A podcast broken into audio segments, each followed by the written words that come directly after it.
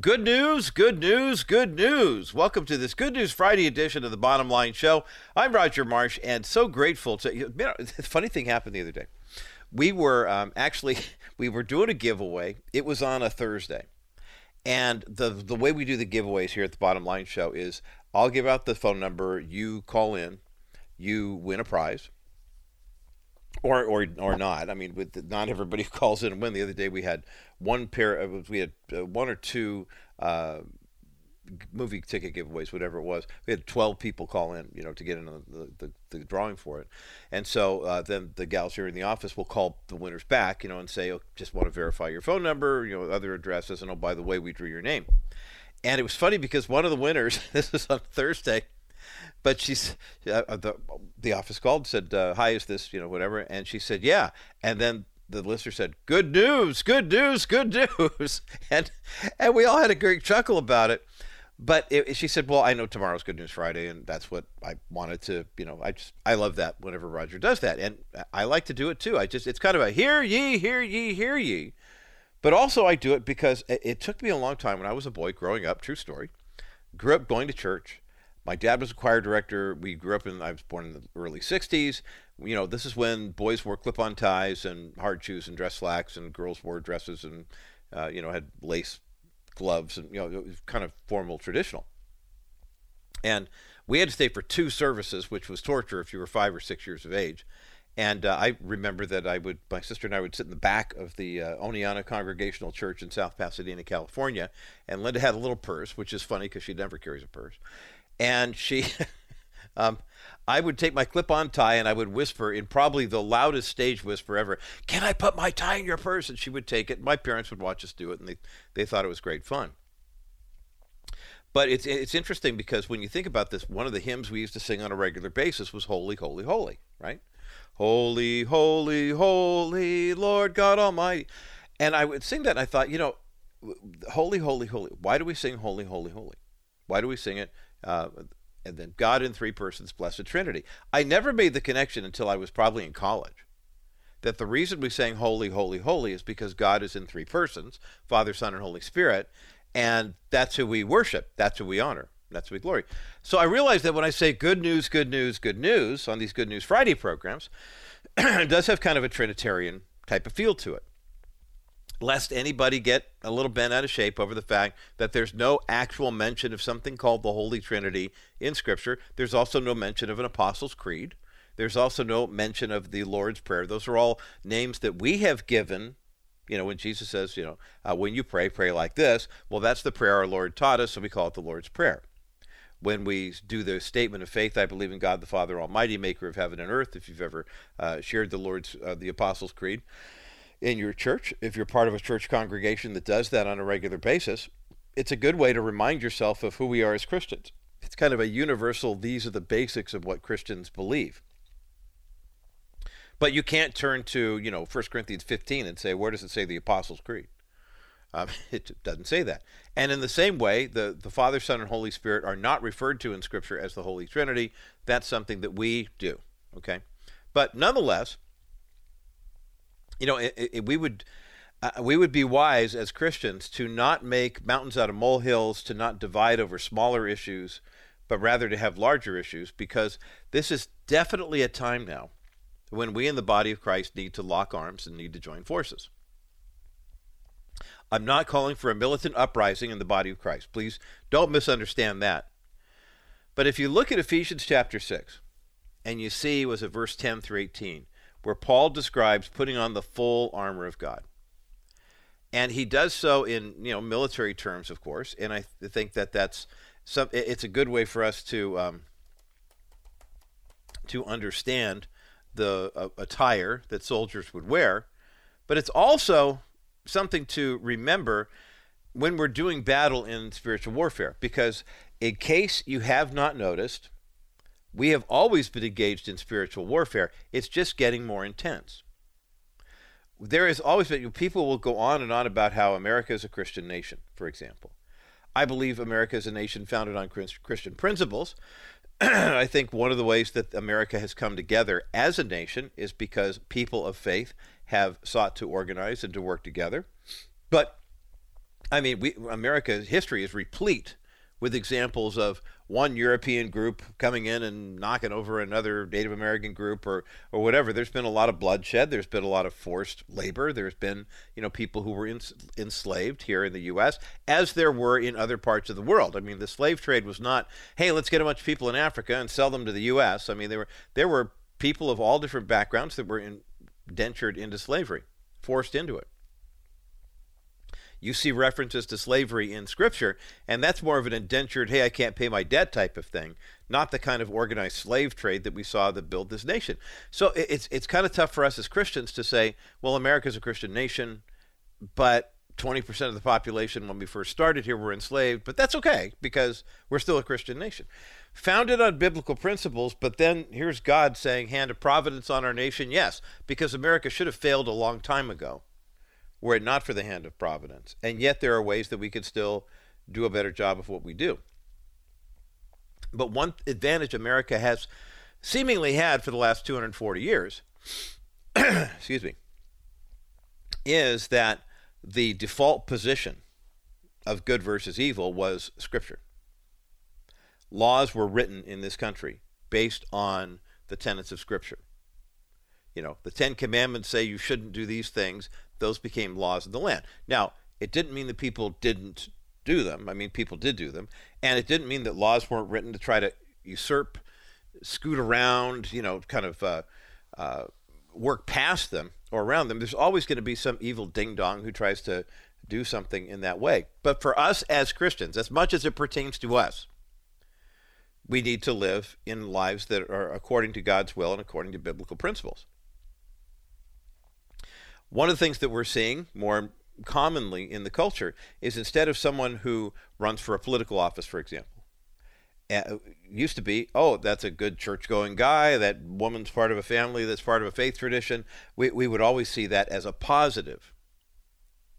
But nowadays, we live in a world where it's seen more and more negatively. And the reason I call for Christians to come together, not to mount a full military attack, but I want to read to you Ephesians chapter 6, verses 10 through 20. Paul's final greetings to the church at Ephesus, where he talks about the armor of God. And listen to one description in particular that you may have overlooked or you may not have thought of recently that I want to encourage you to think about again. Paul writes in verse 10 Finally, be strong in the Lord and in his mighty power. Put on the full armor of God so that you can take your stand against the devil's schemes. For our struggle is not against flesh and blood, but against the rulers, against the authorities, against the powers of this dark world, and against the spiritual forces of evil in the heavenly realms. Therefore, put on the full armor of God, so that when the day of evil comes, you may be able to stand your ground, and after you have done everything, to stand. Now, per, hold on to that for just a moment. There are those who in our culture would say, you know what, as Christians, we got to put on the full armor of God and attack. We've got to put on the full armor of God and, and take the territory. We're going to take back the government. We're going to take back the culture. We're going to this, that, and the other thing. When you read Ephesians chapter 6, I don't see Paul telling us to do that. I see Paul telling us to put on the full armor of God so that when the day of evil comes, you be, be able to do what? To stand your ground. The full armor of God is there, the way I interpret this, in a purely defensive position. When someone comes after you asking you why you do what you do in faith, 1 Peter 3:15 says, we are to share the reason that we believe, the hope that we have within us, with gentleness and respect. Verse 13, put on the full armor of God. Don't go walking around in the culture without it, as many people are wont to do. And I'll tell you what this is in just a moment. But then it's when the day of evil comes, you'll be able to stand your ground. They'll attack you with flaming arrows, attacking your faith, and you'll be you've got the breastplate of righteousness and the shield of faith. Bam, bam, bam, you can just knock that stuff out of the way. It doesn't mean that we're going to advance. But there's something about that breastplate of righteousness and shield of faith that I think we're wise to understand. And I'm going to give you an example of how we in prayer have helped to do so for a woman who was running for political office in England and wound up uh, facing some pretty stiff competition because of her Christian faith and how she has prevailed in the court system. Not necessarily by attacking, but by standing her ground. We're going to talk about that on the other side of this break as the bottom line continues. You can protect against market volatility without investing all your money into bonds. Wilson Financial has simply better alternatives. The last 12 months, there has been almost 1.7 trillion invested in investment grade bonds. This move to safety locks up money for a long time of guaranteed low returns. Why? Market volatility. Well, my comment is why go with low earnings for a long time when you can get great earnings with a solid real estate backed investment paying you 6% over the next three years? After three years, you can invest in another option, or you can do what most of our investors do and reinvest in another one of our new exclusive 6% accounts. This strategy gives you the best of both options without settling for many years of low returns. Our 3D Money 6% account pays you great interest while you're not subjecting yourself to market volatility. Call 800 696 9970. 800 696 9970 or visit kbrightradio.com slash wilson financial and ask about dennis wilson's exclusive real estate backed 6% investment account wilson financial services for simply better alternatives. Welcome back to this good news friday edition of the bottom line show. I'm roger marsh. Great story to share a success story out of england. A sister of ours in christ has prevailed in a legal battle that saw her facing basically illegal discrimination uh, trying to prevent her from running for mayor of her town simply because of her Christian faith. And I was referring back to Paul's writing in Ephesians chapter 6 in verses 10 through 18, verse 17 rather, where he talks about putting on the full armor of God. And in verse 13, Paul says, Therefore put on the full armor of God, so when the day of evil comes, you may be able to stand your ground. And after you have done everything, to stand. And then he describes the armor. Verse 14 Stand firm then with the belt of truth buckled around your waist. Think about that, how that holds you together. It covers your midsection. If you were wearing some kind of trousers, the belt of truth keeps your pants from falling down. I realize the Roman soldiers, they had a little skirt thing, but whatever. So you've got the belt of truth buckled around your waist. You have the breastplate of righteousness in place. Remember what Paul says in 2 Corinthians 5. We are therefore Christ's ambassadors as if God were making his appeal directly through us. Verse 21, verse 20. God made him who had no sin to be sin for us so that we might become the righteousness of God, the rightness, if you will. That breastplate that you use and wear over your chest that protects your heart is the righteousness in place. Your feet are fitted with the readiness that comes from the gospel of peace. You can move forward, you can stand firm, you don't have to worry about the potential for getting knocked over because you are literally wearing the shoes of peace. Verse 16 In addition to all of this, take up the shield of faith, with which you can extinguish all the flaming arrows of the evil one. Verse 17 Take the helmet of salvation and the sword of the Spirit, which is the Word of God. Now, let's go back to that shield of faith for just a moment. Verse 16. The shield that a Roman soldier would have worn had a little hook on the inside for you to hold it up so you could, you know, uh, you got one hand holding the shield and the other hand holding your weapon. But the shields all had an interlock on one side, or on either side, I should say, so that if you were going ahead as a squadron, you could interlock your shields of faith and move forward together. You can't do that if one of you is out there without true faith in Christ. Think about the person who says, I am a soldier for the Lord. I am a Christian.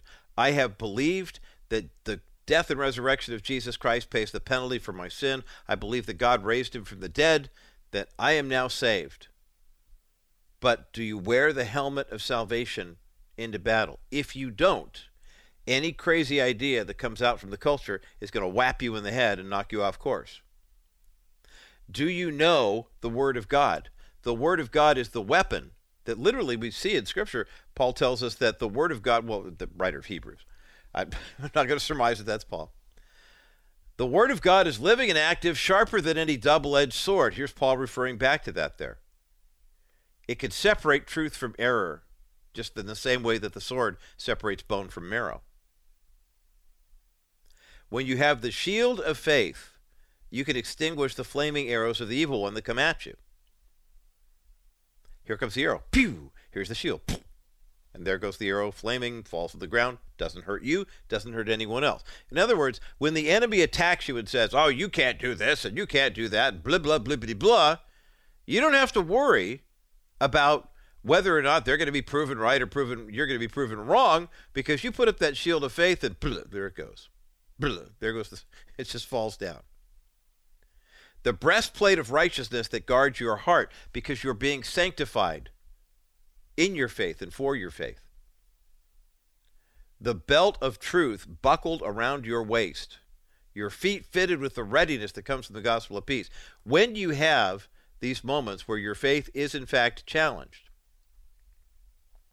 the full armor of God will protect you as you do battle and help you to stand your ground. For example, a housing association got into it with a Christian mayoral candidate who was terminated because she committed the unpardonable sin these days, which is she actually had the audacity to describe marriage as a union between a man and a woman.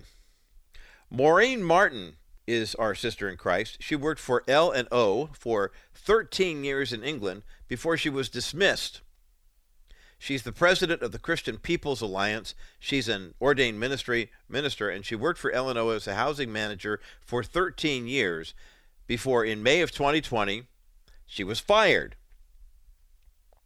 She was standing in the local mayoral elections when she published a manifesto where basically she outlined her political position. This is the kind of thing you'd expect from any candidate. As a matter of fact, next year when the primaries happen, what you're going to see is you're going to get that thing in the mail that says, okay, here are what the propositions are all about, and here are the candidates running for whatever they're running for, and here's who they are and what they believe so and so is a registered Democrat, has been a businessman for you, you, you know those things. In her manifesto, Maureen Martin said that she pledged, quote, to cut through political correctness and simply state the truth that natural marriage between a man and a woman is the fundamental building block for a successful society and the safest environment for raising children. Whoa, Nellie! Look out! Hang on! Oh my goodness, what did she just say there? Now, for openers, I not only did she speak truth, she spoke it very boldly. I'll be honest with you. I'm trying to remember the last time a Christian candidate for anything here in the U.S. would put something like that in print. She's running for local mayor in her town in England. And I mean, she's running for the mayor of Lewisham. And she put that in her manifesto, just very matter of factly. As mayor, I will cut through political correctness and simply state the truth. The natural marriage between a man and a woman is the fundamental building block for a successful society and the safest environment for raising children. Now, if she had spoken that on PBS or NPR with her lovely, delightful English accent, uh, I pledge to cut through the political correctness and simply state the truth. The natural marriage between a man and a woman is the fundamental building block for a successful society and the safest environment for raising children. She might have gotten a pass because someone would have just paid attention to, oh, here's a woman of color, and she's got this English accent, and she's on PBS and NCR, or NPR rather. See, I, I want to say NCR, National Crawford Roundtable, instead of NPR, National Public Radio, but you get the idea. Um, this is how the English reported this. She was later investigated for gross misconduct after three complaints were made alleging hate speech, and then the Christian Legal Century, with an R, uh, RE at the end, um, reported that she had been sacked. So um, basically, you have to wonder. Now, three people complained that our sister in Christ actually had the audacity to suggest that her political position, she, Maureen Martin, ordained minister, Christian woman, and mayoral candidate in Lewisham, in England, uh, she said, I believe that marriage is what God intended between a man and a woman. And three people complained that she had committed gross misconduct and uh, hate speech. And so her company of 13 years fired her. So what's the outcome though? Because she filed a claim and said, you know, here's the deal, and uh, This is what I believe, and now I've lost my job. I've been sacked. Well, she uh, actually got involved with the Christian Legal Center in England. She challenged her dismissal. She said that actually it wasn't gross negligence on her part, but she was the one who had been discriminated against. And now the Housing Association has reached a settlement with her. How big is the settlement, and how much support did she receive for being dismissed for gross misconduct simply for stating that biblical marriage is the truth? We'll talk about that on the other side of this break as the bottom line continues. Welcome back to this Good News Friday edition of the Bottom Line Show. I'm Roger Marsh, and we are uh, sharing a good news story here today uh, involving a woman who was running for the mayor of Lewisham, England last year. Maureen Martin is her name. Uh, she is the president of the Christian People's Alliance. She's an ordained minister and worked as a housing manager for L&O, which is an English designation, for 13 years.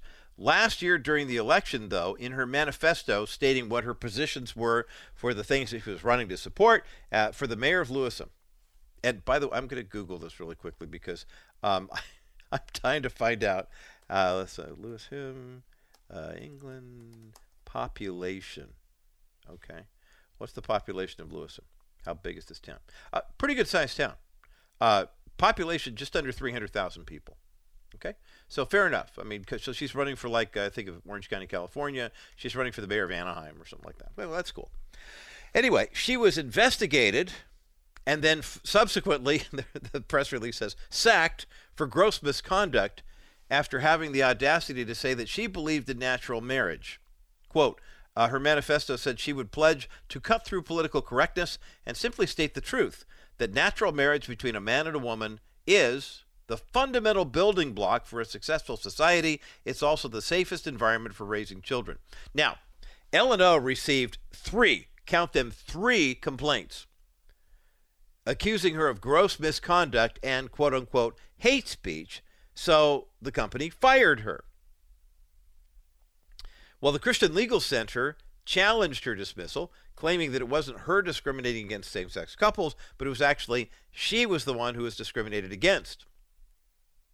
The Secretary of State for Work and Pensions was then hit with a petition to amend the Employment Rights Act of 1996 to protect free speech. And Maureen Martin was victorious. According to the Christian Legal Center, she has now reached a substantial payout from the Housing Association, though they didn't emphasize how much the dollar amount was. And then she said, I know God brought me through this situation, and I cannot emphasize more the importance of Christians taking a stand when being discriminated against. If you don't challenge, you walk away with nothing, and the employer who discriminated against you believes that they have done nothing wrong and are likely to treat someone else similarly. I believe this is an example of Ephesians chapter 6 verse 13 where Paul says you put on the full armor of God and you can stand your ground. I don't see this as her going on the offensive. But look what happened. This is a town of nearly 300,000 people she's running for mayor for. You know how many people signed the petition supporting her to get the Secretary of State for Work and Pensions to amend the Employment Rights Act to specifically say that a Christian espousing biblical views is engaging in free speech? You know how many people signed it? 42,000. There were three people who complained that got her fired from her job of 13 years. But when she took a stand, when she stood her ground, biblically, 42,000 people said, Yeah, we will stand our ground too. And you know what? They were all wearing the helmet of salvation. They were all wearing the shoes of peace. They all had the breastplate of righteousness. They all had the belt of truth. They all had the sword of the Spirit. They all had the shield of faith.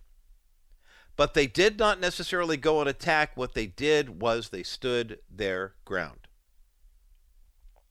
The good news of the gospel today, brothers and sisters, I think is oftentimes Christians will either not engage because they are concerned that something like this might happen. I might lose my job, and what happens if that happens? Or they overengage. Let's storm the White House. Let's, you know, to make America great again. Ah, we have clubs and torches. And we... Guys, I don't think as Christians we have to get involved in violent protest. But it's amazing how many people will take a stand for the unborn, for example. They'll go to a 40 Days for Life event and just stand outside an abortion clinic and pray. they'll call preborn at 833-850-BABY and make a donation. Uh, my wife and I have committed to making a donation now on a monthly basis. I'm so inspired by bottom line listeners who've been doing that that uh, I was finishing up recording the National Prophet Roundtable podcast a couple weeks ago, and Lisa came back and she goes, "Oh, by the way," I said, "Absolutely, sweetheart, absolutely." That's how we wear the armor of God in the public square and stand our ground. You don't have to go militant. You don't have to go militia like, but God gives us these weapons the helmet, the sword, the shield, the breastplate, the buckle of the belt, and the shoes to stand our ground in the culture. Ultimately, remember, there are lots of little battles that are going to happen along the way, but Jesus won the war. We're on the winning team. We're part of the winning body of believers. But let's share the good news, not necessarily by storming the castle, but by rather standing firm in our faith and standing our ground. That's the good news, and that's the bottom line. Don't believe your insurance company is looking out for you. They're not. They want you to call them after you're in an accident, but you shouldn't handle that alone. That's where Stephanie Cover of Cover Law shines.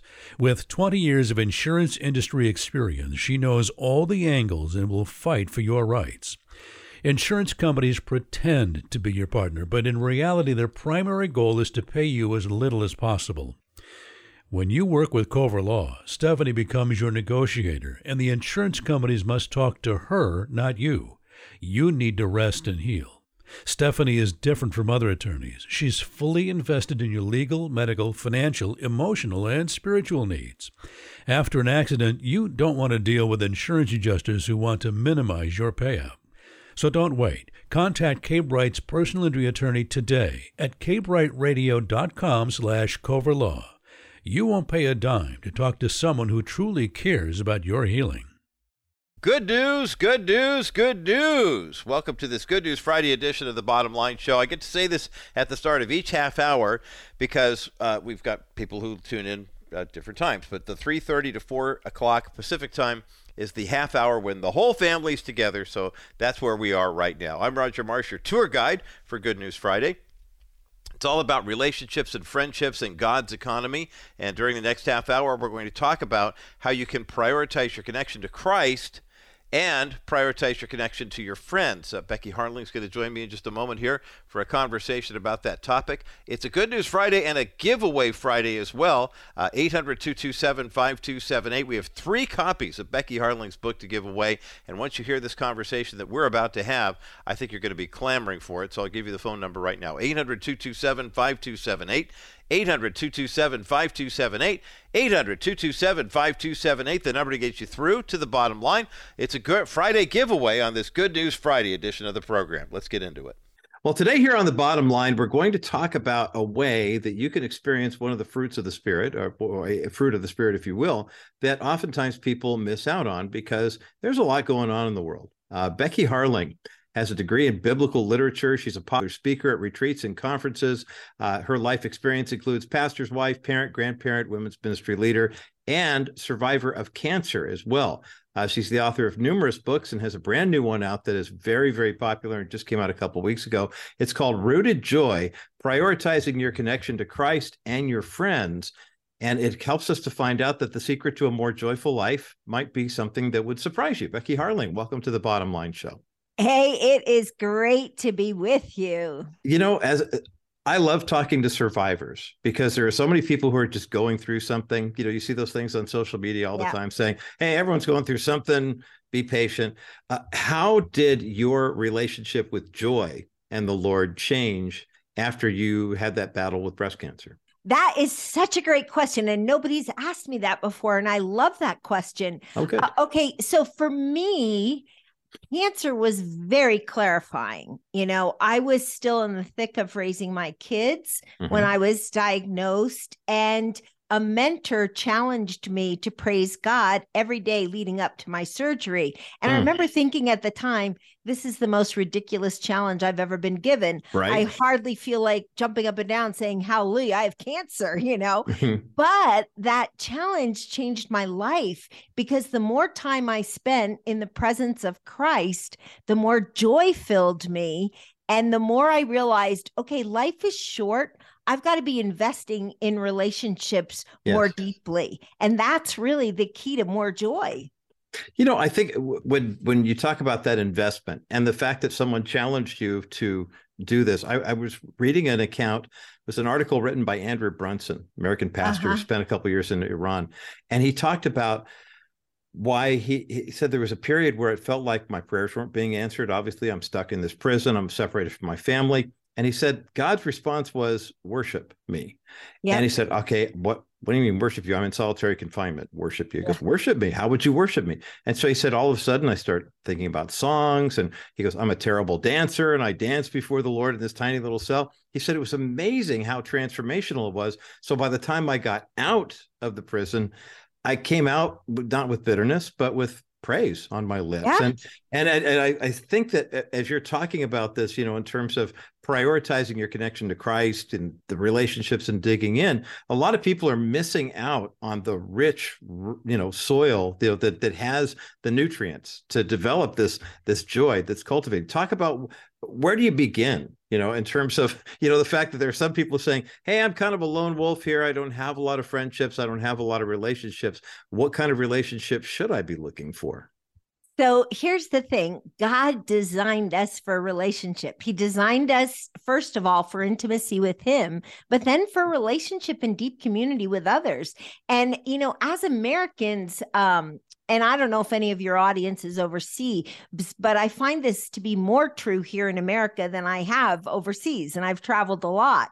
Um, that here in America, we really value independence. Yes. But that's nowhere in scripture will you find independence affirmed by God because mm-hmm. he didn't create us that way. He designed us for community. And so the what I like to tell people is if you don't have friendships, you've got to change the narrative in your head and then you've got to take initiative because the narrative in your head is saying, Oh, I am lonely. I'm not a good friend. I'm not good enough to be a friend. You got to change that because God wired you to be a good friend. So you've got to, first of all, change the narrative in your head. And then you got to take initiative. You know, I've met some people who say, Well, I I can't take initiative because I'm not a good conversationalist. You know right. what?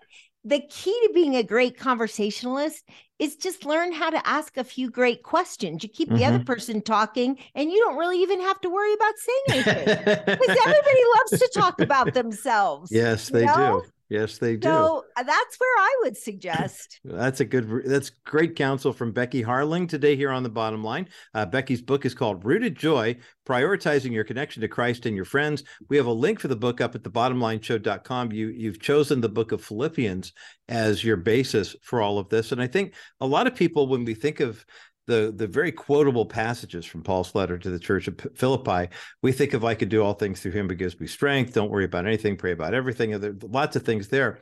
But oftentimes we miss the fact that part of what necessitated and facilitated the letter in the first place wasn't it some relationship issues that were kind of really gnawing at the church? Talk about that. Yeah. Well first of all we see in the book of philippians that paul loved his friends in philippi. You know mm. so right from the beginning of the letter he says i thank my god every time i remember you. I remember you always in my prayers. I'm confident in you that he who began a good work in you will continue it until the day of jesus christ. Amen. he says many times in philippians 1 i have you you in my heart. I have you in my heart. And so we know for sure that Paul really valued his relationship with the Philippians. Now, there were two women in the church who were not getting along. Syntyche and Euodia. and Paul challenged them. He's like, you know, you got to get along. I urge you to lay aside your disagreements because you're part of the body of Christ. And we need those deep connections in the body of Christ in order to experience joy. So if you're going to focus on the conflict, you're likely not going to experience joy. You got to shift your focus. Mm, and having the focus in the right place is so essential because you have seen this, I have too, especially here in the American church right now. We're looking at a culture where many of us grew up uh, in a time where you know God and country say the Pledge of Allegiance. You know, we we just kind of trust that the Bible is the moral standard. I was talking to George Barna a couple of weeks ago, and George's new research at the uh, uh, American Worldview Inventory Study at American uh, Arizona Christian University indicated that one of the most shocking developments for him as a researcher, a guy who, as he says, I measure things. And I love that the way he describes that. But he said, yeah. look, the biggest surprise in the culture right now is twofold. Number one, that the number of people who believe in moral absolutes actually went up during the pandemic. But number two, the number of people who use the Bible as their standard for moral absolutes went down. Yes. And so you begin to realize that now what you've got is people who say, oh, absolutely, there are moral standards, but it's based on what I think, not on what God says. And and sometimes that creeps into the church and in Christian relationships, doesn't it? You know, it really does. And what's interesting, um, I recently read a book also by uh by Glenn Packiam that mm. the Barna mm-hmm. group asked him to write. And it's right. very interesting because the pandemic didn't create problems for the church. However, it revealed the state of the church. Yes, yes. And so we have a lot of people who formerly were part of a community. And now, you know, it's just easier to sit home in your jammies, drink coffee, and watch it online. And mm-hmm. I'm not saying that that's always bad, but God designed us for community. Right. And so you have a massive exodus out of the church and so it makes sense then that morality is still honored here in America. However, the standard might not be biblical. Mm. And therein lies the rub. Uh, Becky Harling is my guest today here on the bottom line. I'm Roger Marsh. Her brand new book is called Rooted Joy Prioritizing Your Connection to Christ and Your Friends. We have a link for the book up at thebottomlineshow.com. The book is divided into a couple different uh, sections, uh, sessions that take you through different types of joy joy of friendships, joy of humility, joy of discovering your one thing, and the joy of peace, uh, relational and internally. Then there's also a seven day follow up devotional plan uh, that's in the book, too. It's very, very practical practical and a very helpful resource. We're going to take a quick break. When we come back, I want to walk through these these joys, especially uh, the the thing about purpose, because I think a lot of folks are beginning to realize that the one thing that they had in life may not have been the one thing God had for them. Well, I'm going to talk yeah. about that with Becky Harling on the other side of this break as the bottom line continues. Becky Harling is my guest today here on The Bottom Line. I'm Roger Marsh, author, speaker, and uh, the brand new resource is called Rooted Joy Prioritizing Your Connection to Christ and Your Friends. We have a link for the book up at thebottomlineshow.com. And during the break, Becky, we were talking about specifically who you wrote this book for and these, uh, what you call it, the girlfriend gatherings. Talk about how yes. that, that comes together, because that doesn't sound like 10,000 women in a big auditorium. No. Uh, eh, so eh, during COVID, you know, I was sitting there thinking, and I, I mean, I have to be honest, I love a good stage. I love sure. speaking from this stage to thousands of people. However, I began to realize, you know, some women are longing to be more real with each other in, in a small group. And prior to COVID, some of my friends had gathered here in Colorado and we did our own like little girlfriend retreat, you know, and we shared our prayer requests. We read scripture over each other. We prayed over each other. And it was so sweet. And I thought, you know, there needs to be material designed for women to get together with their close friends, dig into the word of God, get real with each other so that we're actually living in community like God created us for. And so this book, Rooted Joy, is really the first in the girlfriend gathering series. There will be more coming out. Love it. Love it. Well, you, I mentioned before the break in the book of Philippians, you've identified the joy of friendships, joy of humility, the joy of discovering your one thing, the joy of peace, uh, whether it's internal peace or relational peace. Um, we've been talking a lot about the joy of friendships and how important it was even for Paul to write to the church at Philippi and say, "Hey, look, you got two gals here who need to get your get, get it together here." You know, and, yep. and, and for all the times, you know, I, I've seen this social media meme a lot over the past year, saying, "Boy, if the church in America was, uh, you know." part of scriptural time, we'd be getting a letter from Paul. You know, I mean, oh, we yeah. we really need some help. He could be so direct and hey, Corinthians, get your act together. But Philippians kind of says, hey, wait a minute, let's look at the things that he focuses on: friendships, humility, things like that. Talk talk about how you have designed the sessions here. Yeah. So um I've designed the sessions like the first one is rooted in uh Philippians 1 and so it really is uh, there's an accompanying video that's the power of affirmation and how important that is to affirm mm-hmm. your friends. The second uh, week, I or the second lesson, it can be done on a weekend or a four week short Bible study, uh, is on humility and what part that plays in strengthening our relationships. Because I find that humility is often lacking in our relationships. You yep, know, we're a very me first culture. We love to be the expert on things and we got to lay that aside, you know, yeah. to be to walk humbly like Jesus does. And then in chapter three, of course, Paul says, I want to know Christ. And so that was the center of his purpose. That was his one thing. I want to know Christ. Everything else is going to flow out of that. And then mm-hmm. the fourth uh, session is based on Philippians 4, where Paul says, Don't be anxious for anything, you know, instead, turn your panic into praise. Mm-hmm. And that peace that passes all understanding. I mean, that that's that's where you you're looking for it. Your desire is there, and you find it, you know, in Christ. And I think the beauty of this is what Becky Harling is sharing with us today. Her brand new book, Rooted Joy: Prioritizing Your Connection to Christ and Your Friends, which is up at the bottomlineshow.com, is to say, hey, look, get that one thing together. I want to know Christ. And then this is how you get to know Christ. You abide in him by obeying his commands. You also abide in him by prioritizing your relationships and your friendships. What kind of feedback, Becky? I know the book's only been out a little while, but what kind of feedback are you getting from women who are saying, oh my gosh, this is a game changer in terms of helping me either reprioritize or maybe reestablish a relationship that might have been broken up?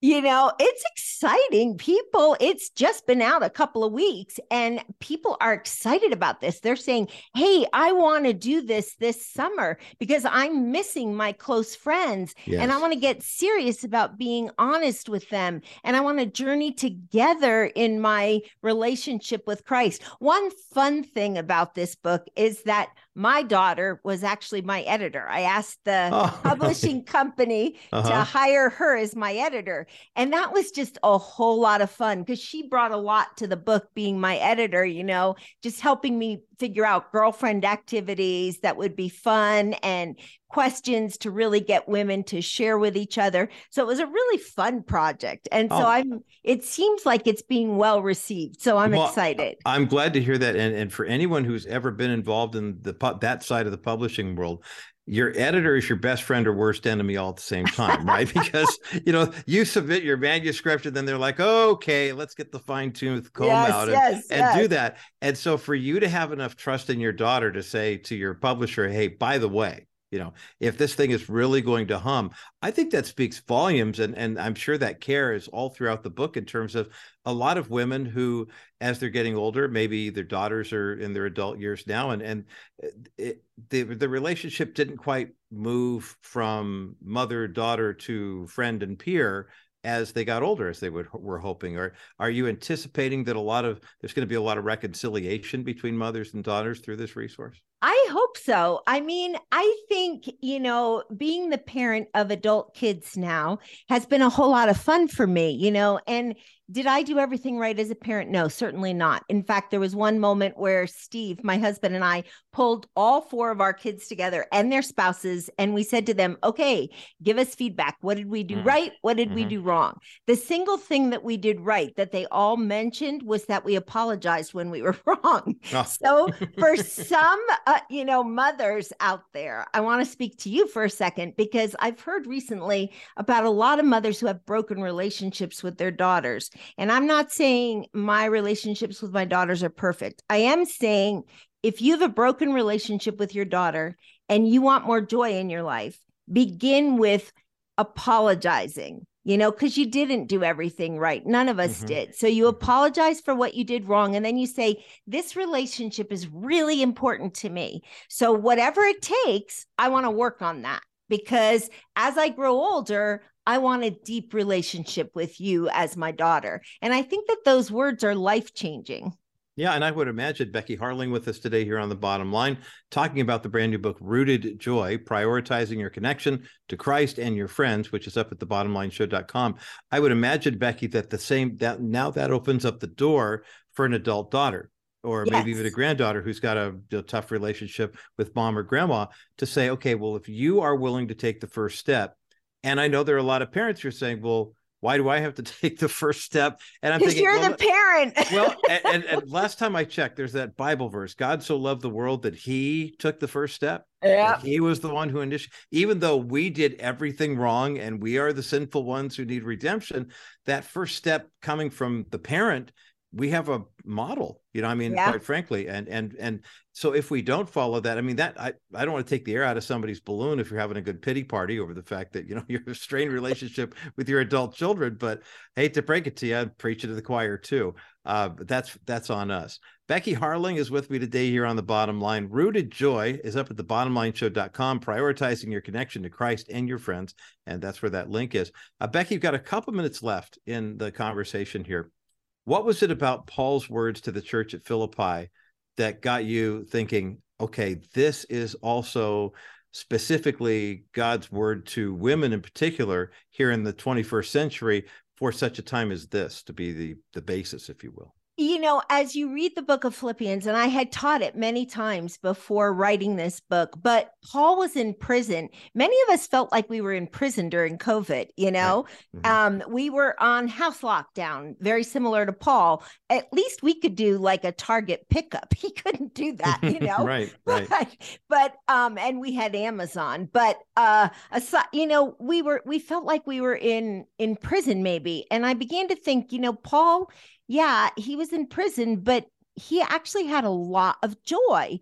And I was seeing on social media a lot of messages that seemed like people had lost their joy. You know, this is horrible. Uh, I was hearing all kinds of bad stuff, and it's like, guys, this isn't that bad. It's it's awful that people are dying, and that was sad. So yes, we mourn that loss. However, we can have joy because generations before us have been in prison. They've gone through hardship, and they they have somehow come out with joy that's resilient. And mm. so hmm. I wanted to lead women to the fact that look, it joy does isn't just based on your outward circumstances. It's based on how deep your connection with Christ is and how deep your connection with others is.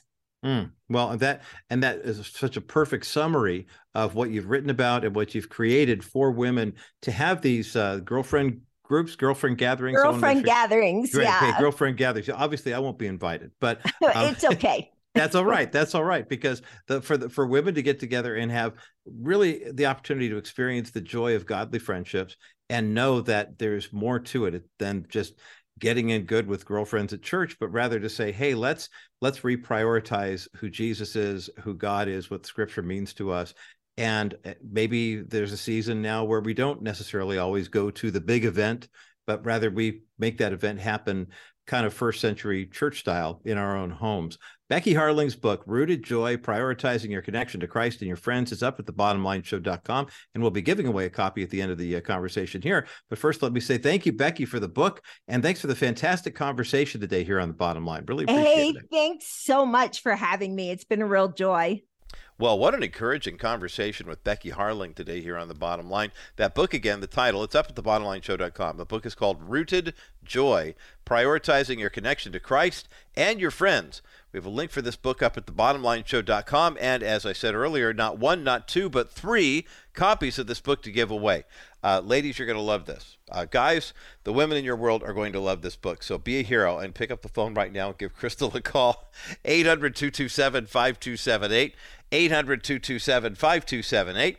800 227 5278 is the number to get you through to the bottom line. Again, the phone uh, the book you're going to be asking about is Becky Harling's outstanding work called Rooted Joy, prioritizing your connection to Christ and your friends.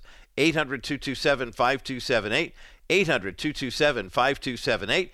800 227 5278 is the number to get you through to the bottom line. Again, we have three copies of Becky's book to give away.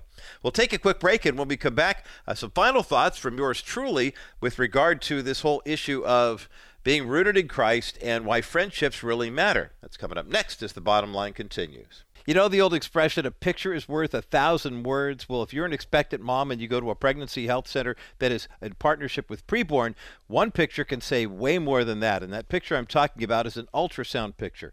Every donation that goes to Preborn goes to providing ultrasounds for women who are expecting children and they want to know what all of their options are. When you call 833 850 BABY right now, you give a gift of $28 that provides one ultrasound. But if you give a gift toward the purchase of an ultrasound machine, now that's a $15,000 investment, but every ultrasound machine can do 250 ultrasounds per year and lasts a minimum of 10 years. That's 2,500 ultrasounds uh, available to women right now. Think of all the babies, thousands of babies' lives that will be saved by your donation to preborn right now. Call 833 850 BABY. 833 850 BABY. That's 833 850 2229. Make your best donation right now $50, $100. Maybe you want to give $15,000. It's completely tax deductible. We've had a couple of bottom line listeners step up and do just that. 833 850 BABY. 833 850 B A B Y. That's 833 850 2229. Call preborn right now. My thanks again to Becky Harling for joining me today here on The Bottom Line. A great new book is called Rooted Joy Prioritizing Your Connection to Christ and Your Friends. And we have a link for the book up at thebottomlineshow.com. We've also got a link for Becky's info as well. We've got three copies of this book to give away and would love to place one in your hands. 800 227 5278. 800 227 5278. 800 227 5278 is the number to get you through to the bottom line. Um, you know, it's interesting, but I think about this book and I think about this concept here too. A lot of people, when you look at this, it's a kind of a Bible study, if you will, based on the book of Philippians, Paul's church to the letter at Philippi. And oftentimes we think of the really great, powerful uh, expressions of faith that we find in Philippians. So Philippians 1 6, He who began a good work in you will be faithful to complete it. Uh, Philippians 3:14 is it? You know, I, I press on toward the prize, and Paul has the image of our Christian faith being the runner who is so focused on the finish line that they've literally kind of squinted their vision so they can't see anything else but the finish line. And not that we want to be, you know, avoiding other people in relationships. Obviously, relationships are key, but you know, the crux of what's going on here is that focus, that intensity. And then, of course, you know, I can do all things through Him who strengthens me. Uh, Philippians 4:13. People love that passage, as do I. But at the beginning, I believe it's of what we would call chapter four of the book of Philippians. We find out exactly why Paul wrote the book in the first place. And it's interesting because the church at Philippi, Philippi was a strategic location. It was a, an area, as I recall, that had a certain measure of wealth or access to trading. It was a good, I mean, if you were a church planter, as we were talking with Dr. Dan Elger about this uh, earlier this week. Uh, if you were a church planter, you would say strategically, worldly wise, that was a good place to go. Good land, good location, good commerce, whatever. But the church at Philippi was having trouble not because of that kind of wealth, but because there was a squabble between a couple of women in the congregation. Now, a couple of gals or maybe a couple of guys having an argument in the church congregation is really nothing new. But we miss a lot of what Paul's wisdom is kind of flowing from if we forget the fact that he's giving us these fabulous, powerful biblical truths. And it's all in the context of, oh, by the way, ladies, you need to figure this out. You really do need to sort this out. So it's amazing to me how God can be so practical and so eternal all at the same time. He really does place a high priority on relationships between us as people, but also between Him and us. That's how we demonstrate the fact that we are abiding in Him. And that is good news indeed. And that is the bottom line. For our KCBC audience, enjoy the rest of your weekend, actually. Discovering the Jewish Jesus coming up next. And of course, don't forget Bottom Line Show Extra coming your way tonight on KCBC at 7 p.m. Pacific Time. For those who remain on the network, a Good News Friday story about a church that's making a bold statement to share the good news of the gospel. It's something that used to be something that was very commonplace, but now it's becoming a bit more rare. So, why is the Hilltop Baptist Church of Indiana, Pennsylvania building a big old cross? We'll talk about that coming up next as the bottom line continues. Good news, good news, good news. Welcome to this Good News Friday edition of the Bottom Line Show, or maybe I should say, welcome back to this Good News Friday edition of the Bottom Line Show. Uh, either way, we've been doing good news for the longest time on Fridays. And, you know, it, it, I, I love doing these stories. I love the recommendations that we get from people who write to us. You can always drop us a line. Uh, just write to roger at thebottomlineshow.com and we'll get the uh, Tamara goes through all the email. And uh, it's amazing to me. I always say this, and I mean this most sincerely. I love the emails we get, whether they are, uh, you know, way to go, attaboy, I'm glad you talked about this, or uh, why didn't you talk about this? That's always a fair question. There are a number of topics that we do or don't talk about on the Bottom Line Show for a variety of different reasons. And I'll be honest with you. I mean, there, I'm sure a lot of people would like to vent about the Dodgers and the Sisters of Indulgence situation, and we could probably spend hours on the phone talking about that. But I, will tell you where the the litmus test for me, first and foremost, and this has become stronger even in the past couple of years, is what are we doing to lead people closer to Christ? And oftentimes we kind of get lost in the weeds of the cultural events.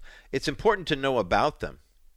But let's face it, you and I have done this before. You've gotten on your phone or your social media device and you're just trying to kill some time and next thing you know an hour has gone by and you really don't know what you did with the time. Now, that's kind of mindless. They call it zombie scrolling in the uh, in the media world.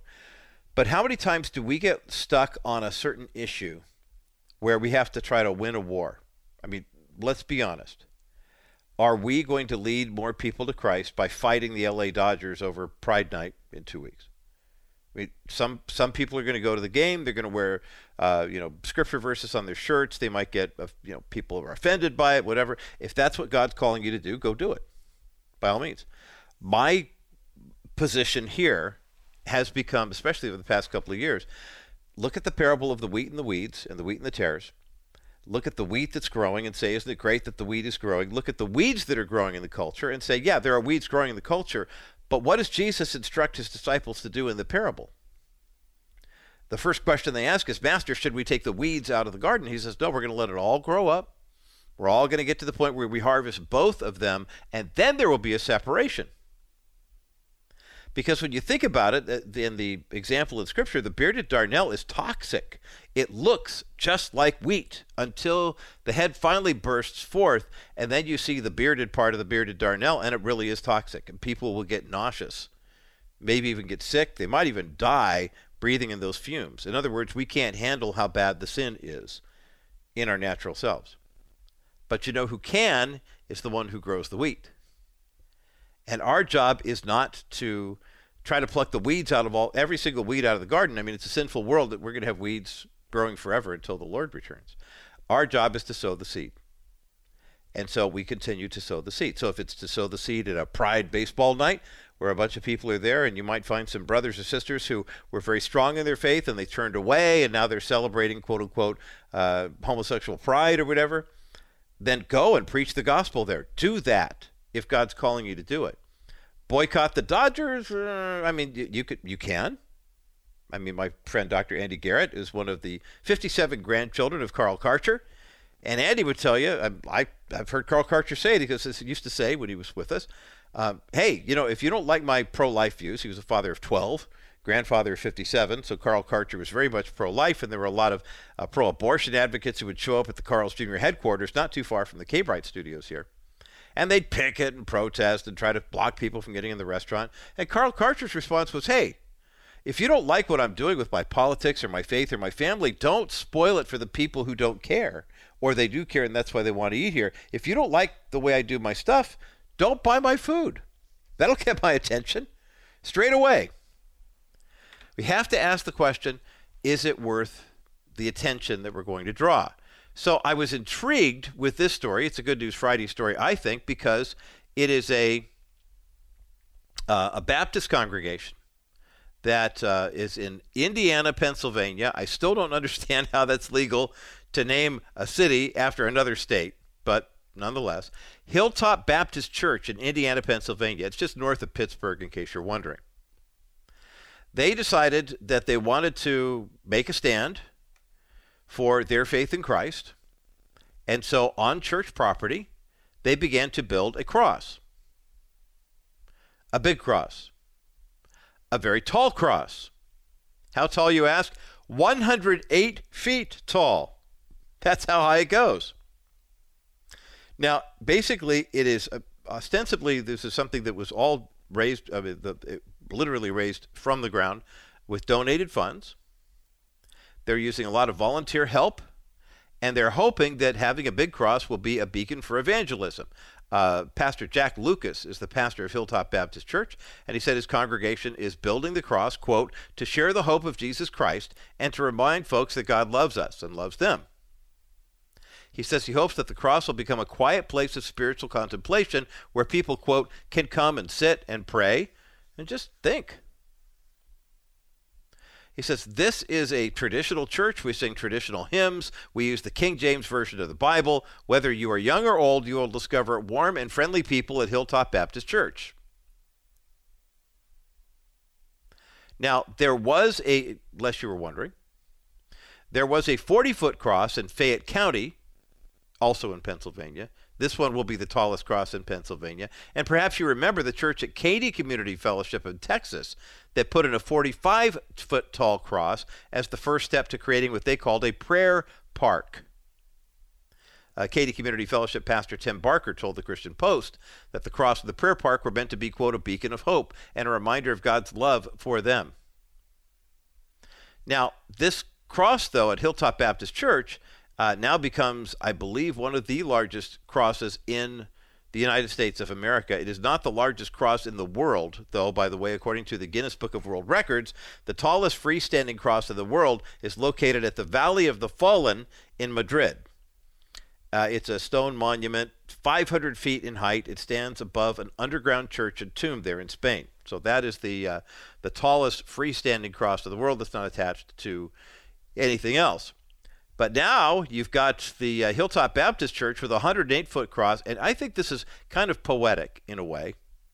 They began building the church a little while ago, and they expect to finish construction on Sunday, June 18th. Sunday, June 18th, of course, this year is Father's Day.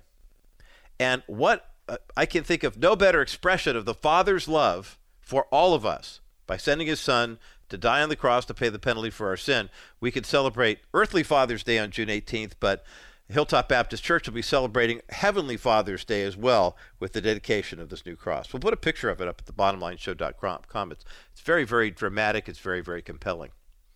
As we continue here on this Good News Friday, another Good News Friday story about a man who was called into ministry locally here, Calvary Chapel, Riverside, which is now, of course, uh, Harvest Christian Fellowship with Greg Laurie, and a guy who was a later in life convert to Christ who now has spent the past 25 years doing full-time mission work. Michael Parks is the director of Frontier Partnership uh, Frontier Partners International based in Monument, Colorado, and it's an agency that's dedicated to bringing the presence of Christ and the gospel into the lives of people who are suffering, especially those who are suffering in crisis mode.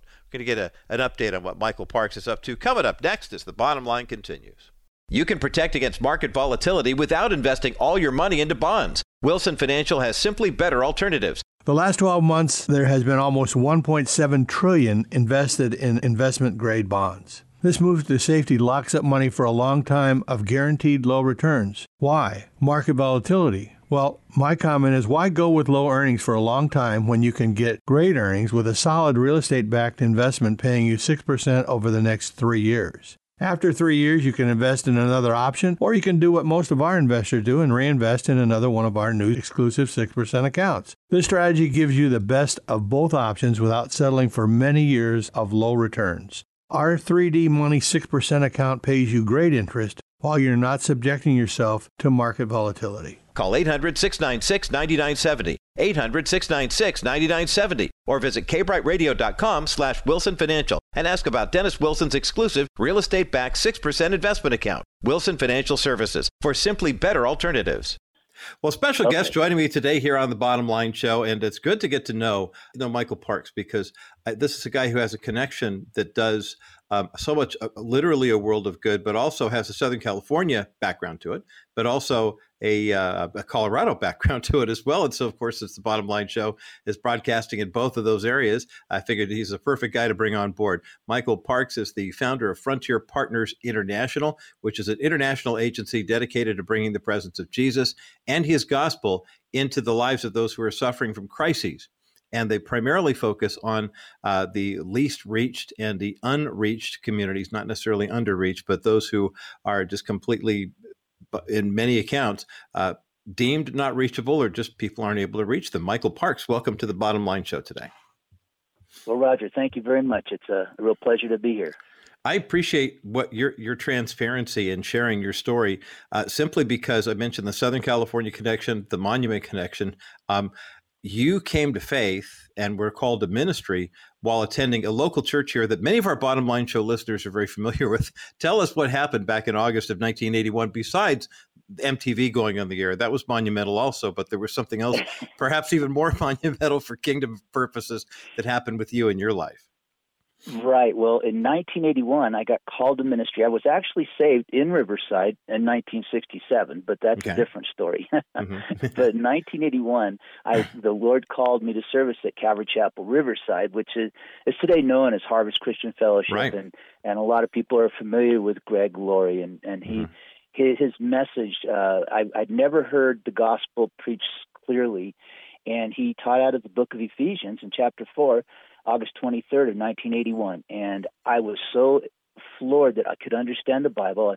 I got all excited and went back. I was at the time an engineer at uh, Boeing Airplane Company, and I went back to Wichita, Kansas, where I was working, and I found a little church, a little Calvary Chapel there, and I started just going to church and telling people about Jesus, and mm, haven't stopped since then. I love it. Now that that was, I, am sure for you, you thought this is great. I have a ministry now. My ministry is to share with other people here in Wichita. You know what's going on. It's Matthew 28. It's Mark 16. I'm good, and that was basically your ministry life until around the turn of this. I always remember my grandparents using this frame phrase around the turn of the century. But around the turn of the 21st century, that was really when God said, "Okay, now I want to take you full time into mission work." Talk about what that was like. Absolutely. I thought I was going to be a pastor. I was going to be a pastor teacher, and I was going to have a church there in Wichita. And then, and, uh, but I started doing mission work. And every time I in in in eighty in eighty four, I was going to Mexico and the Philippines, and then I was going, smuggling Bibles into China, and then I every just wanted to go further out. Started working in the mid '90s in southern Sudan during the war, and I saw mm-hmm. the sickest, uh, the most uh, emaciated children mm. uh, and people literally dying in, in, a, in, just right alongside of us uh, as we were trying to see them at medical clinics, and and it broke my heart for the desperately suffering. Then in 1999, uh, the Lord called me to full time missions. I quit my job at Boeing. I mm. left the local ministry. I went to Kosovo where there was a war at the time, and I right. and then when the war ended, I went into Kosovo and lived with a Muslim Albanian family, and we helped repatriate uh, refugees in a small village north of the capital of Pristina. Hmm. And uh, that's that's how it started, and I have and I have been going since then.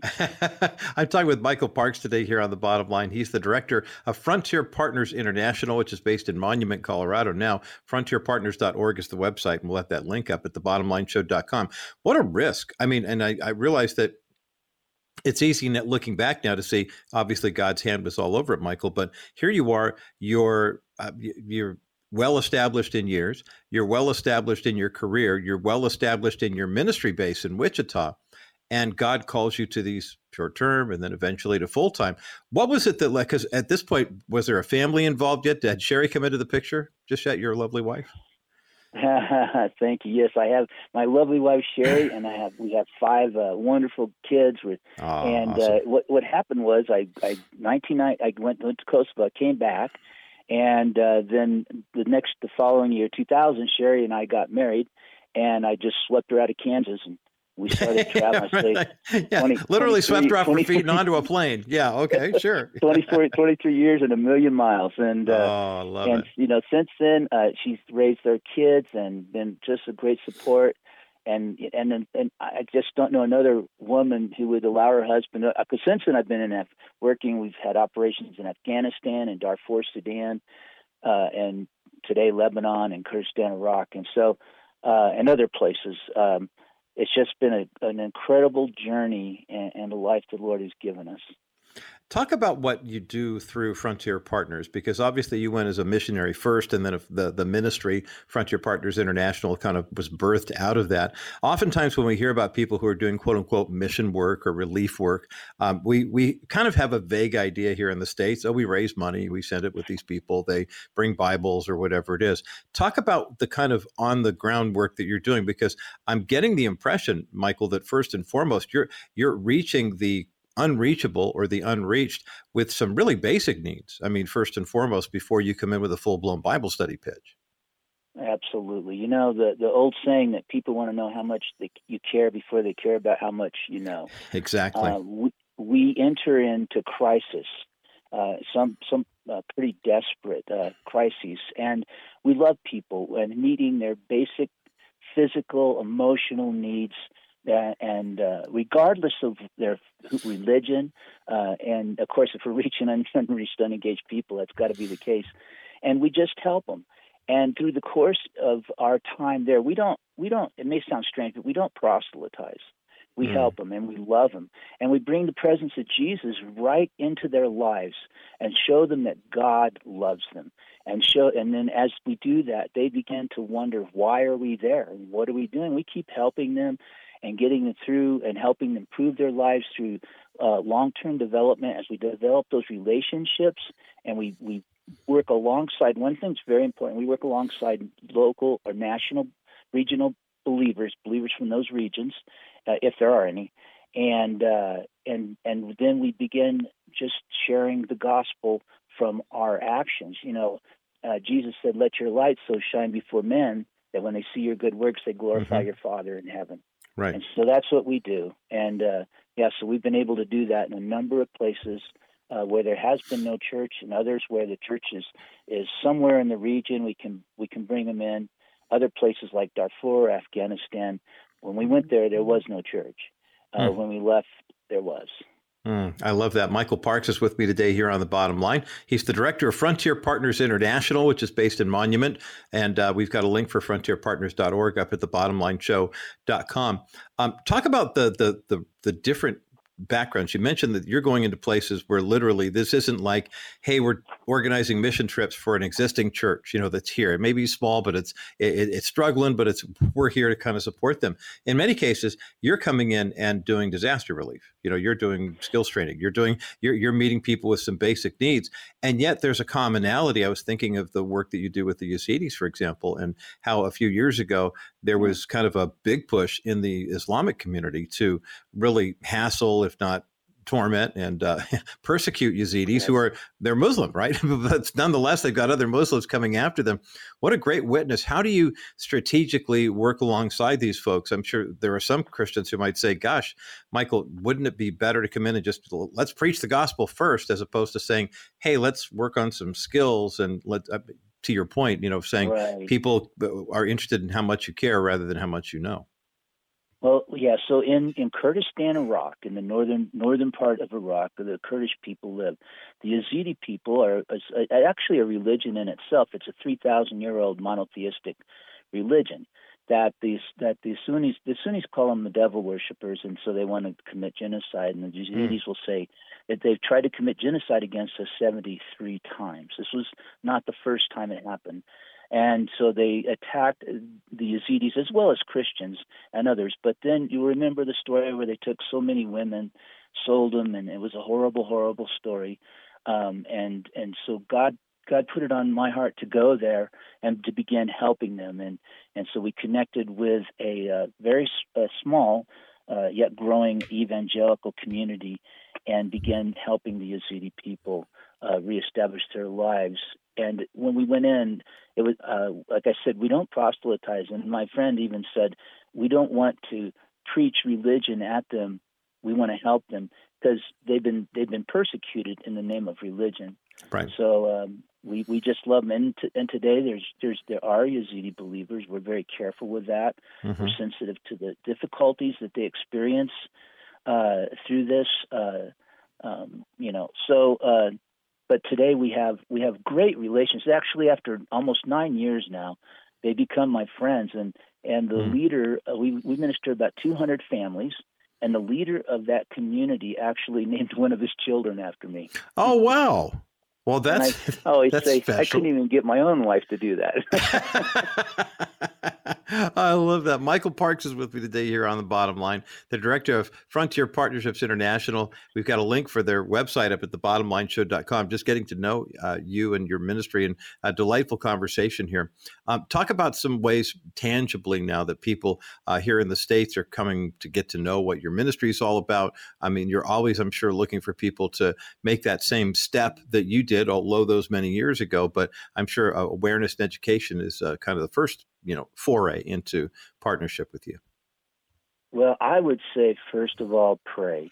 Um, you know, uh, prayer is so important because we our, our struggle is spiritual uh, ultimately, and uh, even as we do physical and mental and trauma counseling and those sort of things, it's uh, the the the prayers number one. I I think also that people can go to our website and become knowledgeable on what we're doing and pray. You know, of course, as and as as with everything, it, it takes money and, and partnership financially is a is a big part of what happens. And and so uh, people can go on and and select. Uh, there's a number of programs that they could select from because we we are working in across the Middle East in Syria, in uh, in Jordan, and in Iraq, in Turkey.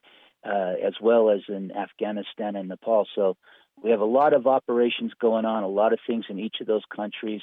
And so uh, I, I, think some of these things would excite certain people and mm-hmm. want to be a part of that. How confident are you, Michael Parks, as we look at the days?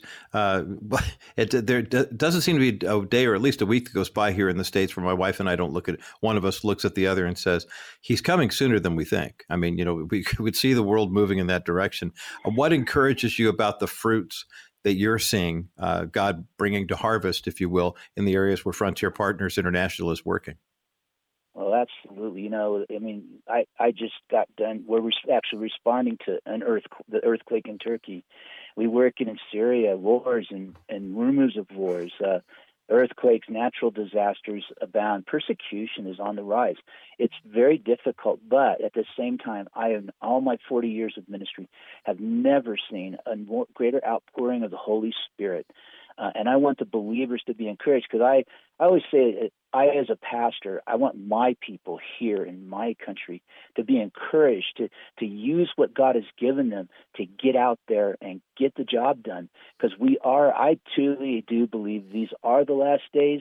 Um, if if I live and go go home to the Lord and the world's still here, so be it. But I think that at these days we are seeing so many through dreams and visions, through mm-hmm. through the witness of the church and my our, Christians like our guy in Afghanistan who goes to the remote regions to minister to one or two or three believers.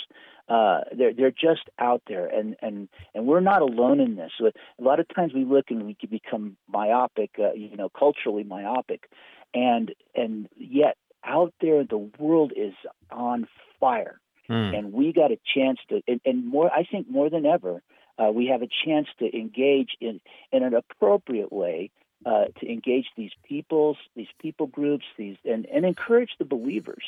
One thing, real quick, I just want to know we we very much uh, uh a big part of FPI is working with the local church. So we're we're actually translating materials into the Kurdish language.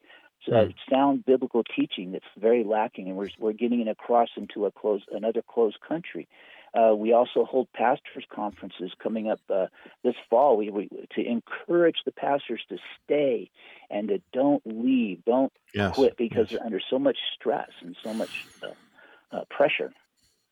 Yeah, that's that's. I mean, we think there's pastoral burnout here. Can you imagine the pressure? These new pastors mm-hmm. and these new churches and these new locations where they're constantly under physical attack as well as spiritual attack. And Michael Parks and Frontier Partners International are doing the heavy lifting to help support them and undergird them as well. Michael Parks, Director of Frontier uh, Partners International. FrontierPartners.org is the website where you can learn more about this great organization. And we have a link up at thebottomlineshow.com as well. Michael, great to get to know you, sir. Thanks for the great work that you're doing with FPI. And thank you for being with us today here on the Bottom Line Show. Of course, of course. Thank you, Roger. Thank you very much. Well, it's great to get to know you, Michael. Good conversation too. Michael Parks, the director of Frontier Partnership Frontier Partners International, and we've got a link to their website up at thebottomlineshow.com. Some final thoughts in just a moment as the bottom line continues. You know, I'll never forget the moment I met my grandson Isaac. It actually wasn't in the delivery room. That was the first time I held him. But the first time I actually met Isaac was when I went with his mother to her ultrasound appointment, and the ultrasound technician showed us a picture of that eight week old baby in the womb. Uh, you know, I encourage you to contact Preborn right now and make a donation to provide that same experience for another family. Maybe there's someone in your family who's expecting a child right now. They've had the ultrasound, you've seen the picture, you've heard the heartbeat, and you think, wow, how can I bless someone else?